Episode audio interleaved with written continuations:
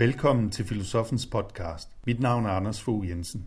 Du kan læse mere på filosofen.dk eller tage med mig på dannelsesrejse. Se mere på dannelsesrejser.dk.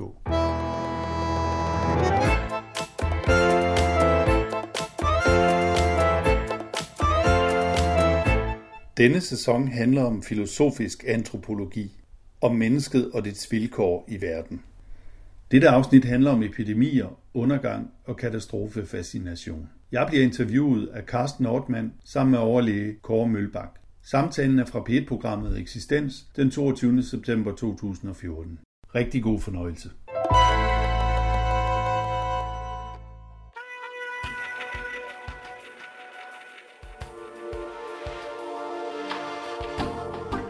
Jeg tror, at den nydelse, der ligger ved at se på katastrofen, det er ikke bare en afveksling fra en kedelig hverdag. Jeg tror ikke bare, det er underholdning. Jeg tror, det ligger dybere i mennesket, at vi drages mod det, der er forfærdeligt.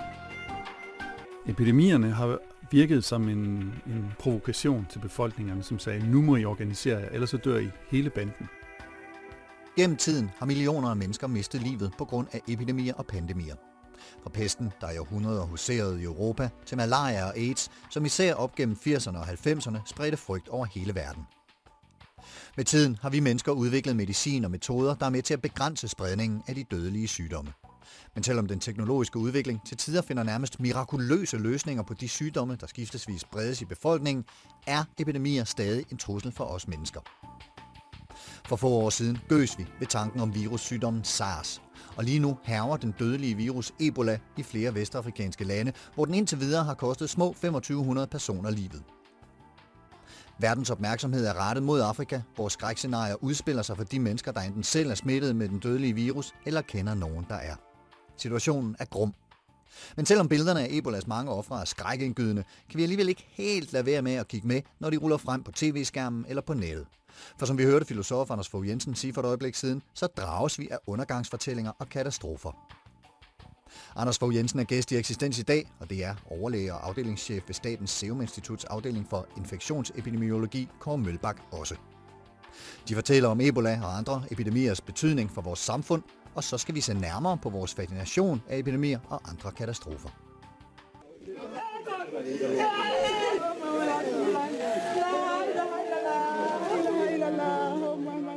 Det vi hører her er en sørgende landsby i Sierra Leone. Menneskene sørger, fordi en af landsbyens medlemmer, en ældre kvinde, er død. Hun er gået bort på grund af Ebola og kan derfor ikke blive begravet på traditionel vis i landsbyen. Hendes sygdomsramte lig udgør nemlig en stor smitterisiko for resten af byen, og derfor bliver hans krop kørt væk. Scener som den er ikke ualmindelige i de vestafrikanske lande Liberia, Guinea og Sierra Leone. I øjeblikket hærger den livsfarlige virus Ebola, nemlig som aldrig før. Ebola udgør nu en trussel for hele Vestafrika. Ja, mit navn det er Kåre Mølbak, og jeg er chef for infektionsepidemiologisk afdeling på Statens Serum Institut, det vil sige, at jeg er Danmarks statsepidemiolog. Øh, jeg holder øje med udbrud af smitsomme sygdomme. Øh, Ebola er en øh, virus, som går ind i kroppen, og som hurtigt spreder sig i kroppen og øh, rammer de fleste af de organer, vi har, og kan give voldsomme blødninger fra vores slimhinder, og dermed så har den en meget høj dødelighed, fordi det er sådan en, en virus, der kan sprede sig i kroppen og slå alle de vitale organer ud. Så det er en af de allermest øh, alvorlige øh, virussygdomme, vi kender. Til gengæld er den ikke forfærdelig smitsom, så den smitter primært ved direkte kontakt med kropsvæsker, det vil sige øh, blod og sekreter, øh, opkast, øh, afføring fra patienter, der i forvejen er syge. Så, så det vil sige, at det er ikke noget, der, er smid, der smittes i luften, og det smittes heller ikke ved sådan tilfældig omgang mellem raske mennesker. Så, så det er den her patientkontakt, der er det mest øh, farlige, og så også kontakt med lig. I starten af sygdommen, der minder øh, Ebola mange andre øh, infektioner, og det er det, der gør det lidt lumsk. Fordi øh, de første symptomer, det er sådan nærmest influenza-lignende, og det kan så i de her tropiske områder, det kan være malaria, det kan være tyfus, det kan være dysenteri, øh, det kan være denguefeber, det kan være et hav af forskellige sygdomme.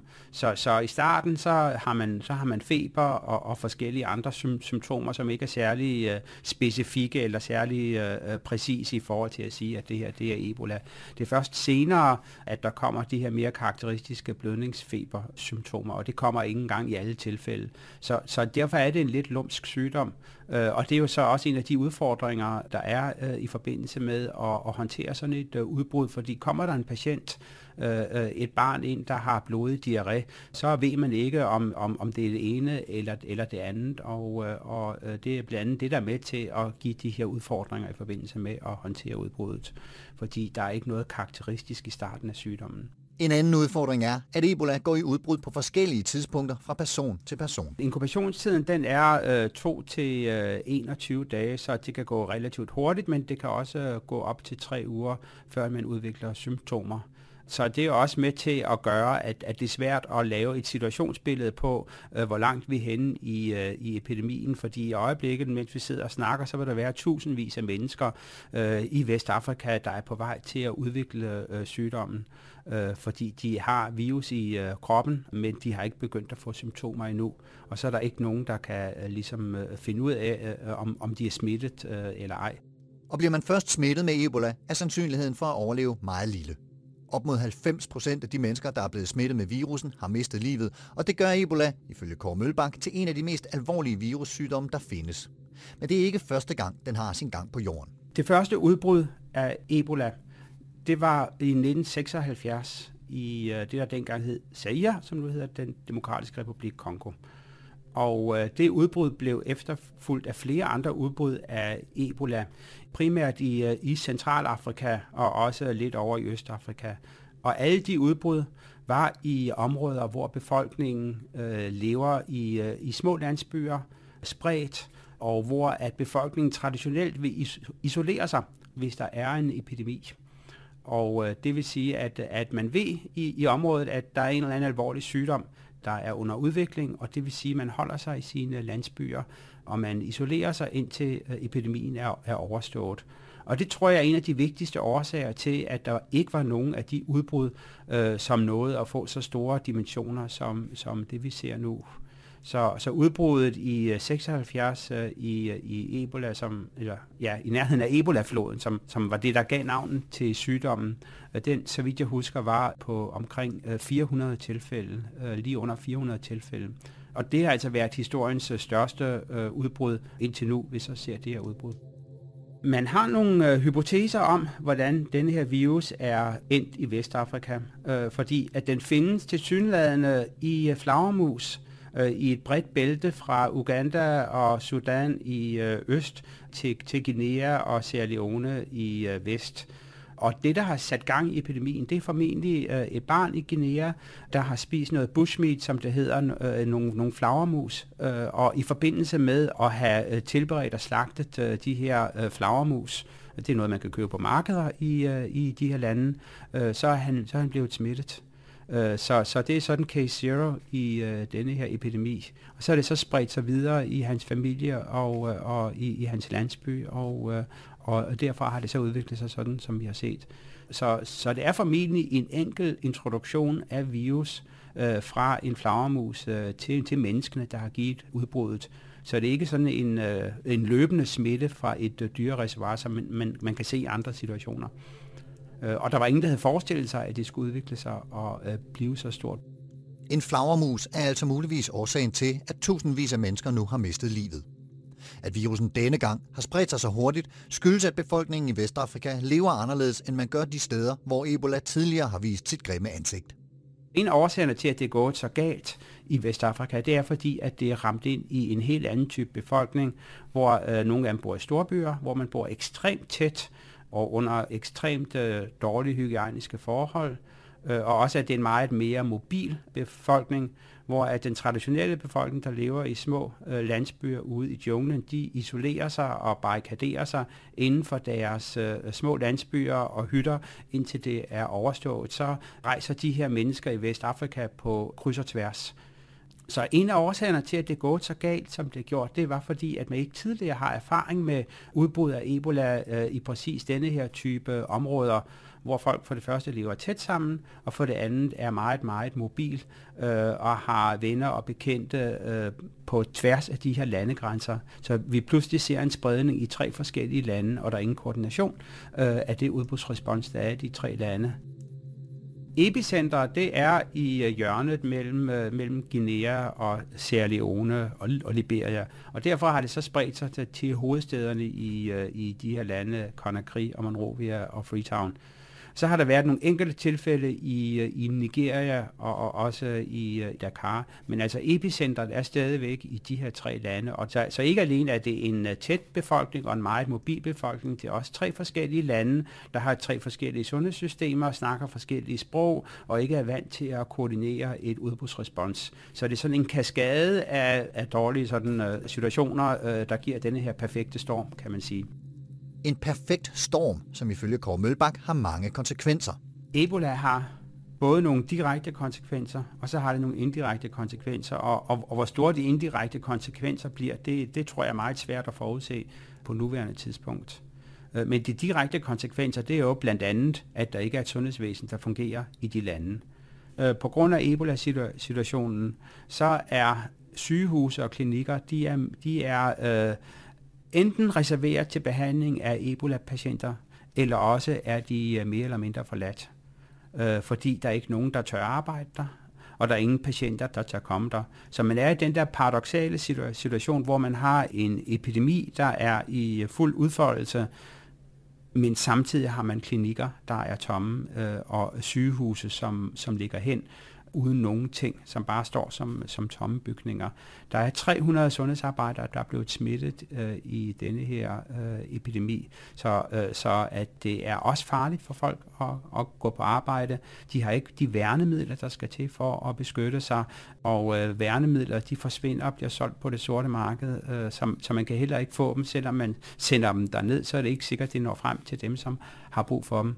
Og øh, alene af den årsag, fordi der ikke er sundhedspersonale der, og fordi klinikkerne står, står tomme hen, så er der ingen steder for befolkningen at gå hen. Og det er derfor, at en kvinde, som er i, øh, er i fødsel, ikke kan få hjælp, eller, eller et barn, der er syg med feber, malaria, eller hvad det nu kan være, ikke kan blive, blive behandlet. Så, så, så den, øh, den betydning, det har for befolkningens sundhed, det er ikke alene øh, de patienter, der smittes og dør af Ebola, det er også alle de ting, der ikke kan fungere. Vaccinationsprogrammet er formentlig øh, stillet fuldstændig i bero, og det vil sige, at sygdomme, som var ved at komme under kontrol, som mæslinger for eksempel, øh, vil kunne risikere at, at, at komme, komme tilbage. Øh, der kan komme koleraepidemier øh, i, i kølvandet, øh, fordi at, øh, at, øh, at vand, vandforsyningen øh, ikke, ikke bliver vedligeholdt. Der er også meldt om store problemer med for eksempel høsten, fordi at, øh, at folk ikke tør tør, tør bevæge sig rundt i øh, landet, så øh, kan høsten ikke blive solgt på markedet, og det vil sige, at den står øh, og går til, eller folk kan ikke få høstet deres majs, eller hvad det nu kan være. Så, så også i forhold til at få, øh, få det her øh, landbrug, som folk lever af, til at fungere, øh, vil det have en, øh, en betydning. Øh, og så giver det også meget frygt øh, i befolkningen og mistillid, så man, man, øh, man tør ikke tage kontakt med sundhedsvæsenet, hvis det nu er, det lykkes at få noget op og stå øh, og, og fungere. Og man øh, går måske tilbage og, øh, og har mere, øh, mere tiltro til traditionel medicin øh, eller, eller healer eller, eller den slags ting. Og der kan så også give smitte øh, under sådan nogle situationer, hvis der er en patient, der lader sig behandle af en, af en øh, healer. Så øh, det at skulle opbygge tilliden til sundhedsvæsenet bagefter, øh, det tror jeg bliver rigtig, rigtig stort, øh, stort arbejde. På bare et halvt år er Ebola altså gået hen og blevet en alvorlig trussel for de vestafrikanske befolkningers sundhed og fremtid. Og det er langt fra første gang epidemier går ind og truer og forandrer menneskers tilværelse. Gennem tiden har epidemier spillet en stor rolle for os mennesker, også her i Danmark, hvor for eksempel pestepidemier har kostet mange tusind mennesker livet. Men fortidens store epidemier har ikke kun betydning for de mennesker, der levede dengang. De har også haft indflydelse på, hvordan vores samfund er indrettet i dag. Og hvordan det hænger sammen, det vender vi tilbage til lidt senere. Først skal det nemlig handle om katastrofer.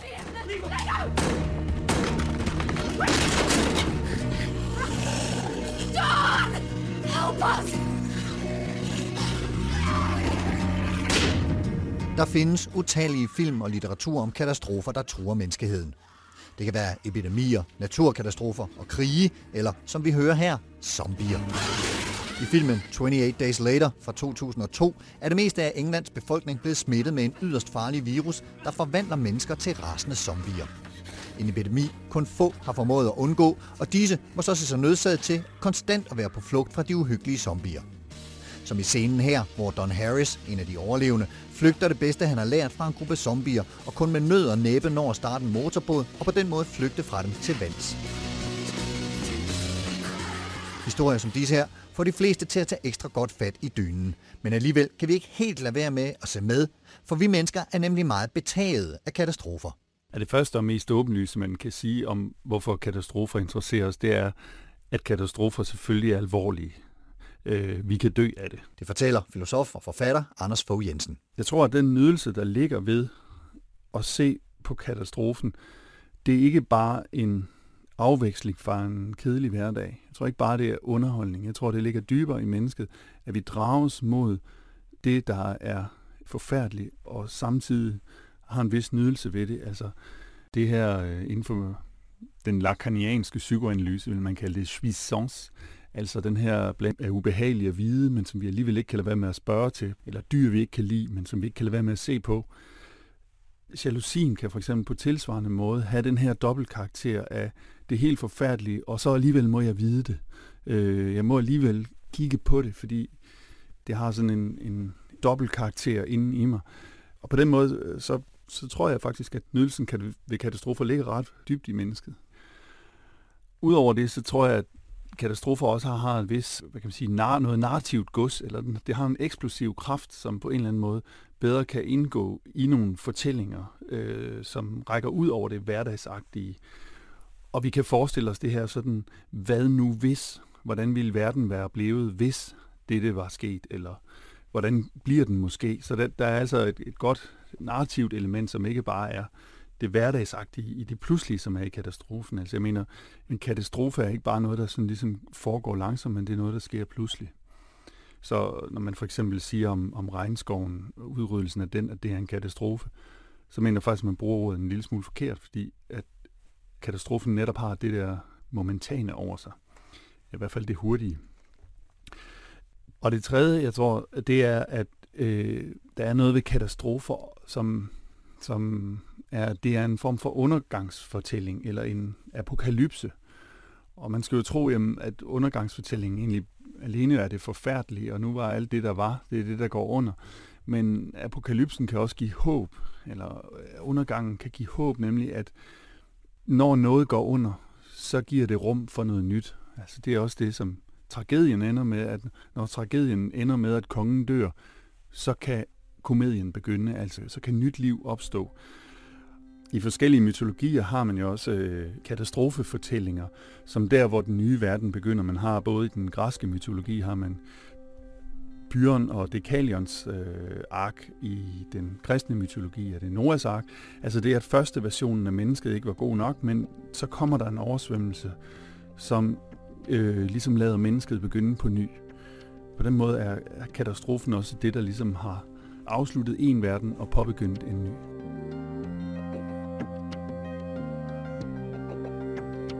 Fascinationen af katastrofer ligger altså dybt i os mennesker, og den går langt tilbage. Men det er ikke kun synlige katastrofer som syndfloder og andre altødelæggende ulyksaligheder, der kan ryste vores grundvold. Ifølge Anders Fogh Jensen findes der to typer af katastrofer. Man kunne dybest set skelne mellem indre og ydre katastrofer. Altså, vi kender det fra film, ikke? at der kommer nogen fra det ydre rum, eller nogen fra et andet land, og øh, vil invadere os. Og så de indre katastrofer, som mere er det, at der er noget i det hjemlige eller det indre, der muterer. Øh, som Freud gør opmærksom på i et lille essay, der hedder Das Unheimliche, det uhyggelige, så er det mest uhyggelige ikke det, der kommer udefra, men det, der kommer indenfra. Unheimlich betyder på tysk både uhjemligt og uhyggeligt. Altså det er, når det hjemlige viser sig at være uhjemligt, når politiet viser sig, at dem de eneste, man kunne stole på, viser sig at være skurken. Eller når vi er ude for, for en øh, terroristaktion, og det viser sig, at det er en af vores egne, ja, så, så bliver det på en måde mere uhyggeligt, fordi det bliver sværere at tro på, at der er noget sted i verden, der ligesom, at vi overhovedet kan have fred, hvis selv min nabo eller min kæreste kan være den, der øh, rummer det, det fremmede, det forfærdelige i sig. Det, der også er bemærkelsesværdigt omkring katastrofer i dag, det er, at vi vil hele tiden have et ansvar placeret. Altså også selvom det er naturkatastrofer. Jeg tror, det har at gøre med, at vi, vi ikke, ikke længere på samme måde har en, en mytologi at få det indplaceret i. Tidligere havde vi udspændt nogle mytologiske verdensbilleder, som øh, katastroferne ligesom kunne finde forklaring i, at nogen havde gjort noget, og derfor måtte orden genoprettes. At, øh, Ja, tyfonen var til, fordi at det var en udfordring til orden, men nu måtte Zeus og hans kompaner igen genetablere en orden. Så, så det er bare at forstå, ja, det gav mening, hvor i dag så virker katastrofen i første omgang mere meningsløs. Altså hvorfor, hvorfor skal den ske? Fordi vi ligesom kun har naturvidenskaben til at give os den forklaring, og den, den kan nok forklare noget, men den kan ikke sige, den kan ikke forklare det sidste, hvorfor skulle det her ske. Øhm, og det vi så gør med Guds død, ikke? eller efter Guds død, hvis man kan sige det sådan, efter vi ikke længere kan forklare det med et mytologisk verdensbillede, det er, at vi placer, prøver at placere ansvaret imellem os og sige, den der meteorolog burde have set den skypumpe, og den der fødevareekspert burde have set den der bakterie osv. Så, så vi får altså sådan et, et spil menneskene imellem om, øh, hvem der har står til ansvar for hvad, og verden bliver på den måde en, en domstol. Og fordi vi ikke længere forbinder katastrofen med en ny begyndelse, med noget højere magter har bestemt, giver den heller ikke det samme håb, som den gjorde tidligere. Netop det, at vi mennesker står alene med den naturvidenskabelige øh, forklaring, det gør, at, at øh, katastrofen, måske mindre end den har gjort, giver håb, fordi, øh, fordi den ikke kan tolkes ind i, at nu må en ny verden begynde på samme måde. Altså hvis man ser på på det, man i dag kalder klimakatastroferne, ikke? Øh, som vi jo, der er god tradition for at få placeret skylden for det hos os, men, men der er ligesom ikke, og så kommer, eller så vil det vise sig, at, men det er bare, så stiger vandet, og så er det det. Ikke? Så på den måde er det jo, øh, selvom vandens stigning har en, en lang mytologisk øh, tradition, så bliver den ligesom ikke indtolket i et univers, hvor vi hvor vi tror på, at så begynder der en ny verden. Og på den måde er katastrofen står mere meningsløst hen i dag. Ja, og netop meningsløs virker den situation, det Ebola-ramte Vestafrika oplever lige nu. Filosof og forfatter Anders Fogh Jensen har skrevet bogen Epidemos, en lille bog om store epidemier, om netop epidemier. Og ifølge ham er de en ganske særlig form for katastrofe. Epidemierne er særlige, øh, fordi de har et meget væsentligt tidsaspekt. Altså at der er den her øh, velbegrundet fornemmelse af, at hvis ikke vi gør noget nu, så bliver det meget værre lige om lidt, og så bliver det meget sværere at gøre noget, og så bliver det meget sværere lidt senere. Så vi må handle nu, og vi må handle hurtigt. Og populationen er indblandet på en anden måde, end det er ved ikke smitsomme sygdomme, som opstår sådan lidt rundt omkring. Øh, så er det noget, der angår hele populationen, det angår populationens adfærd. Øh, og på den måde er den ligesom øh, skabt til dramatik, kan man også sige. Epidemierne adskiller sig fra andre katastrofer derved, at de har øh, en enorm moralsk spænding. Og det er fordi, at man, når man har epidemien, kan smitte andre. Derfor angår din sygdom også mig, eller øh, jeg kan mistænke dig overhovedet for at have sygdommen, og dermed kan det, at jeg blander mig i din adfærd, øh, legitimeres. Altså, hvis man tager sådan et lidt nyere eksempel, ikke, så øh, for eksempel under, da man frygtede AIDS meget der i, i 80'erne, ja, så, så handlede det jo om, at den ansvarlige var den, der brugte kondom, så man tog ansvar for den anden, øh, og, og andre skulle blande sig i, hvordan man opførte sig, og hvordan man øh, øh, vasket bestikket og alle mulige øh, omgange med blod og sådan noget. Så på en måde bliver det meget hurtigt, hvad skal jeg sige, moralsk højspændt, det her øh, epidemiske univers, at vi, vi betragter de andre som, som nogen, der angår vores egen sundhed. Og det, det, det adskiller sig jo fra de, fra de øh, almindelige øh, ikke-smitsomme sygdomme. Altså som noget, nogen får, og det, det er synd for dem, men det angår ikke mig. På den måde adskiller epidemierne sig fra, fra andre katastrofer, som for eksempel jordskæl, at du får ansvaret for både dig selv, din næste, og, men i princippet også for hele populationen, ikke? At, øh, at staten eller befolkningen skal blande sig i din adfærd, fordi den kan øh, du kan bringe hele befolkningen øh, under risiko ved, at du øh, bringer en eller anden bakterie med ind i et fly, som så spreder sig øh, yderligere. Epidemierne er, er indbegrebet af mistanken. Altså det, at man ikke altid kan se, om en anden har epidemien, det gør, at øh, man må forholde sig til den anden, som om den anden har epidemien. Altså at, at den anden må tage sine forholdsregler, og jeg må tage mine forholdsregler. Og på den måde er det, at epidemien har dette hjemligt uhyggelige i sig, at, øh, at den ikke bare er noget, der er ude i det fremmede, men, men den er noget, der er blandt os. Det er jo det, epidemos betyder, blandt folket. Den er i blandt os og, og kan skabe den der uhygge øh, og den der mistanke til, at vi faktisk alle sammen øh, kan være nogen, der er der bærer katastrofen i os. Vi kan alle sammen bære katastrofen i os. Vi kan aldrig rigtig vide, om vores næste er smittet, eller om vi selv er for den sags skyld. Og netop derfor kan epidemier faktisk være et glimrende og meget uhyggeligt våben i for eksempel krig. Epidemibekæmpelse har meget gået ud på at separere folk, at få folk til ikke at røre hinanden. Og når man vender epidemibekæmpelsen om, så får man lige præcis biologiske våben. Altså, øh, man kan lige præcis sprede øh, epidemien ved at opsøge den her berøring. Og øh, altså i, i, epidemiernes historie sådan, har det meget været krig og handel, der har spredt epidemierne. I dag er det også turisme, for eksempel.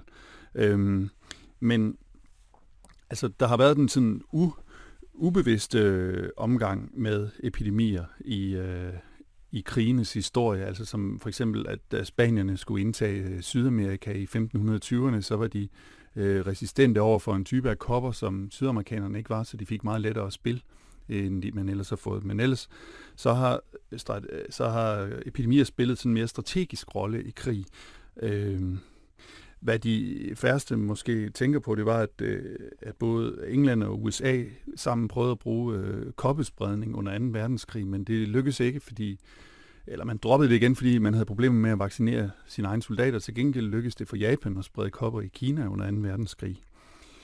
Et af de første eksempler, man har øh, på biologisk våben, eller epidemispredning som biologisk våben, det er, at, at øh, katarerne i byen Kaffa i 1346 faktisk katapulterer øh, pestramte lige ind over bymuren øh, for at få pesten til at sprede sig ind i byen, og ender jo også med, at øh, genoveserne flygter ud af byen. Senere i 1495 sendte napolitanerne syfilis ramte piger ud i, i byen for at få franskmændene til at forgribe sig på dem. Og øh, ja, når vi kommer længere op i historien, så øh, 1775, der, der sendte New, New Scotlands guvernør også sine soldater til at sprede øh, kopper blandt indianerstammer. Så, så det har en, en, en, en lang tradition, og øh, i, i forhold til, til Ebola har man også prøvet at, at, at mixe Ebola og kopper, fordi øh, kopper har det over sig, at det kan overleve op til en måned, for eksempel. Det kan sidde i tøj og sådan noget, men det slår ikke så hurtigt ihjel. Det gør Ebola til gengæld. Så hvis man ligesom kunne mixe dem, så har man et effektivt biologisk våben. Øhm, og da, da kopperne blev udryddet der i, i øh, 77, så frøs man faktisk to portioner ned ind i Atlanta i USA, og en portion i, i Novosibirsk i, i Sovjetunionen.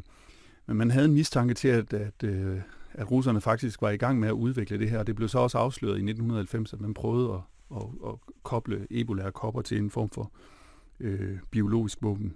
Tilsigtet eller ej, epidemier har spredt frygt i befolkninger i århundreder, og denne frygt har ifølge Anders Fogh Jensen tvunget os til at udvikle os som samfund. Epidemierne har virket som en, en provokation til befolkningerne, som sagde, nu må I organisere jer, ellers så dør I hele banden.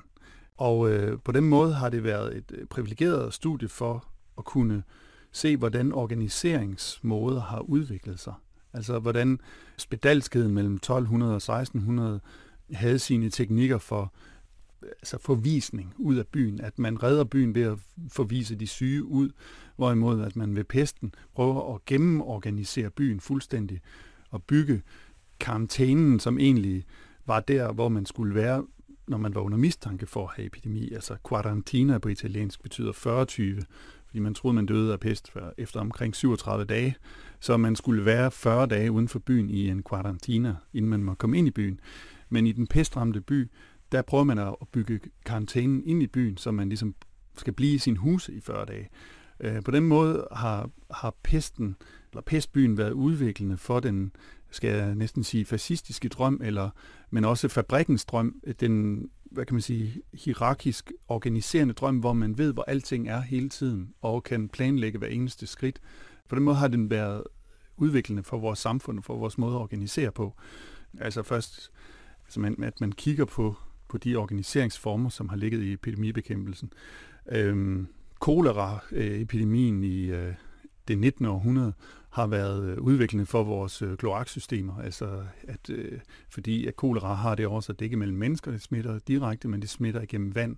Så det var meget vigtigt at adskille cirkulationer. Altså det vand, der gik ind, og det vand, der gik ud. Og det er også det, vi ser, når en flod går over sine bredder, eller når vi får et stort regnfald, at der er en risiko for, at noget vand blander sig med noget andet vand. Så, så øh, koleraen har været, har været udviklende for det, og vi har fået øh, vacciner af, koppeepidemien, altså hvor man faktisk overskrider det med, at man ikke må røre, men øh, jeg tror, der ligger noget gammel mytologisk afgås faktisk i det, at hvis man står i forbindelse en lille smule med det onde, så bliver man mindre ond. Hvis man ligesom kan rumme en smule af djævlen i sig, så, så øh, er man mindre øh, øh tilbøjelig til at, at, at blive til djævlen. På samme måde kan man sige om, om vaccinen, ikke? at den netop er det, at du får noget sygdom ind i dig, og hvis kroppen overvinder det sygdom, så bliver du stærkere, så bliver du immun. Øhm, egentlig så kom koppevaccinen af, at øh, der var en læge, der hed Jenner, som opdagede, at man øh, at malkepiger i Skotland var særlig sunde, så man fik den idé, at måske var det fordi, at de havde, ikke fordi de drak meget mælk, men fordi de havde fået kopper fra køer.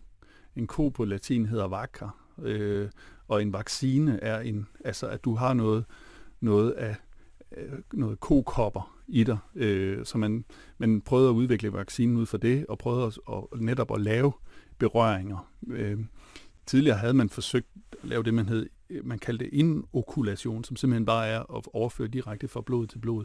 Men, men der var alt for mange, der, der døde af det. Så øh, på den måde har det været fremmende ikke bare for vores sundhedssystem, men også simpelthen for vores organiseringssystemer. Altså øh, epidemierne er en, en organisering i rum, hvor noget skal være på et bestemt sted, for ellers så udsætter det hele befolkningen for fare. Øh, på den måde er der meget af vores øh, matematiserede øh, rummelighed, som er blevet øh, skubbet i gang af, øh, i det her tilfælde særlig pestepidemien, men i det hele taget af epidemier, der, der spreder sig gennem berøring. Og på den måde kan man sige, at de forskellige epidemier, i det de provokerer befolkningerne, har, har, har fremmet en eller anden form for, for udvikling, på samme måde som man nogle gange siger om krigen, at de har været fremmende for den teknologiske øh, industri. Ikke? Altså, ville vi have haft flyvemaskinen, eller ville vi have haft atomkraften uden øh, henholdsvis 1. og 2. verdenskrig? Det er ikke sikkert. Øh, på samme måde kan epidemierne både tjene som noget, der fremmer, men om ikke andet, så er det i hvert fald sådan en eller anden form for, for den, der kigger på organiseringer, en eller anden farvevæske, hvor det bliver tydeligt, hvordan man organiserer sig, fordi den er så katastrofal i sit væsen.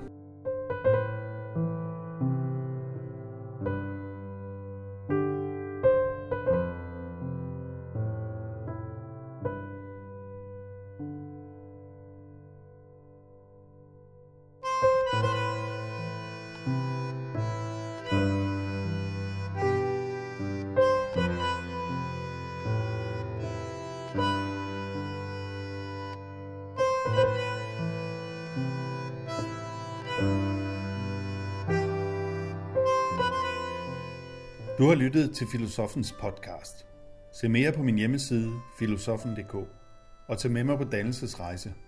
Se dannelsesrejser.dk. Mit navn er Anders Fogh Jensen. Tak fordi du lyttede med. thank you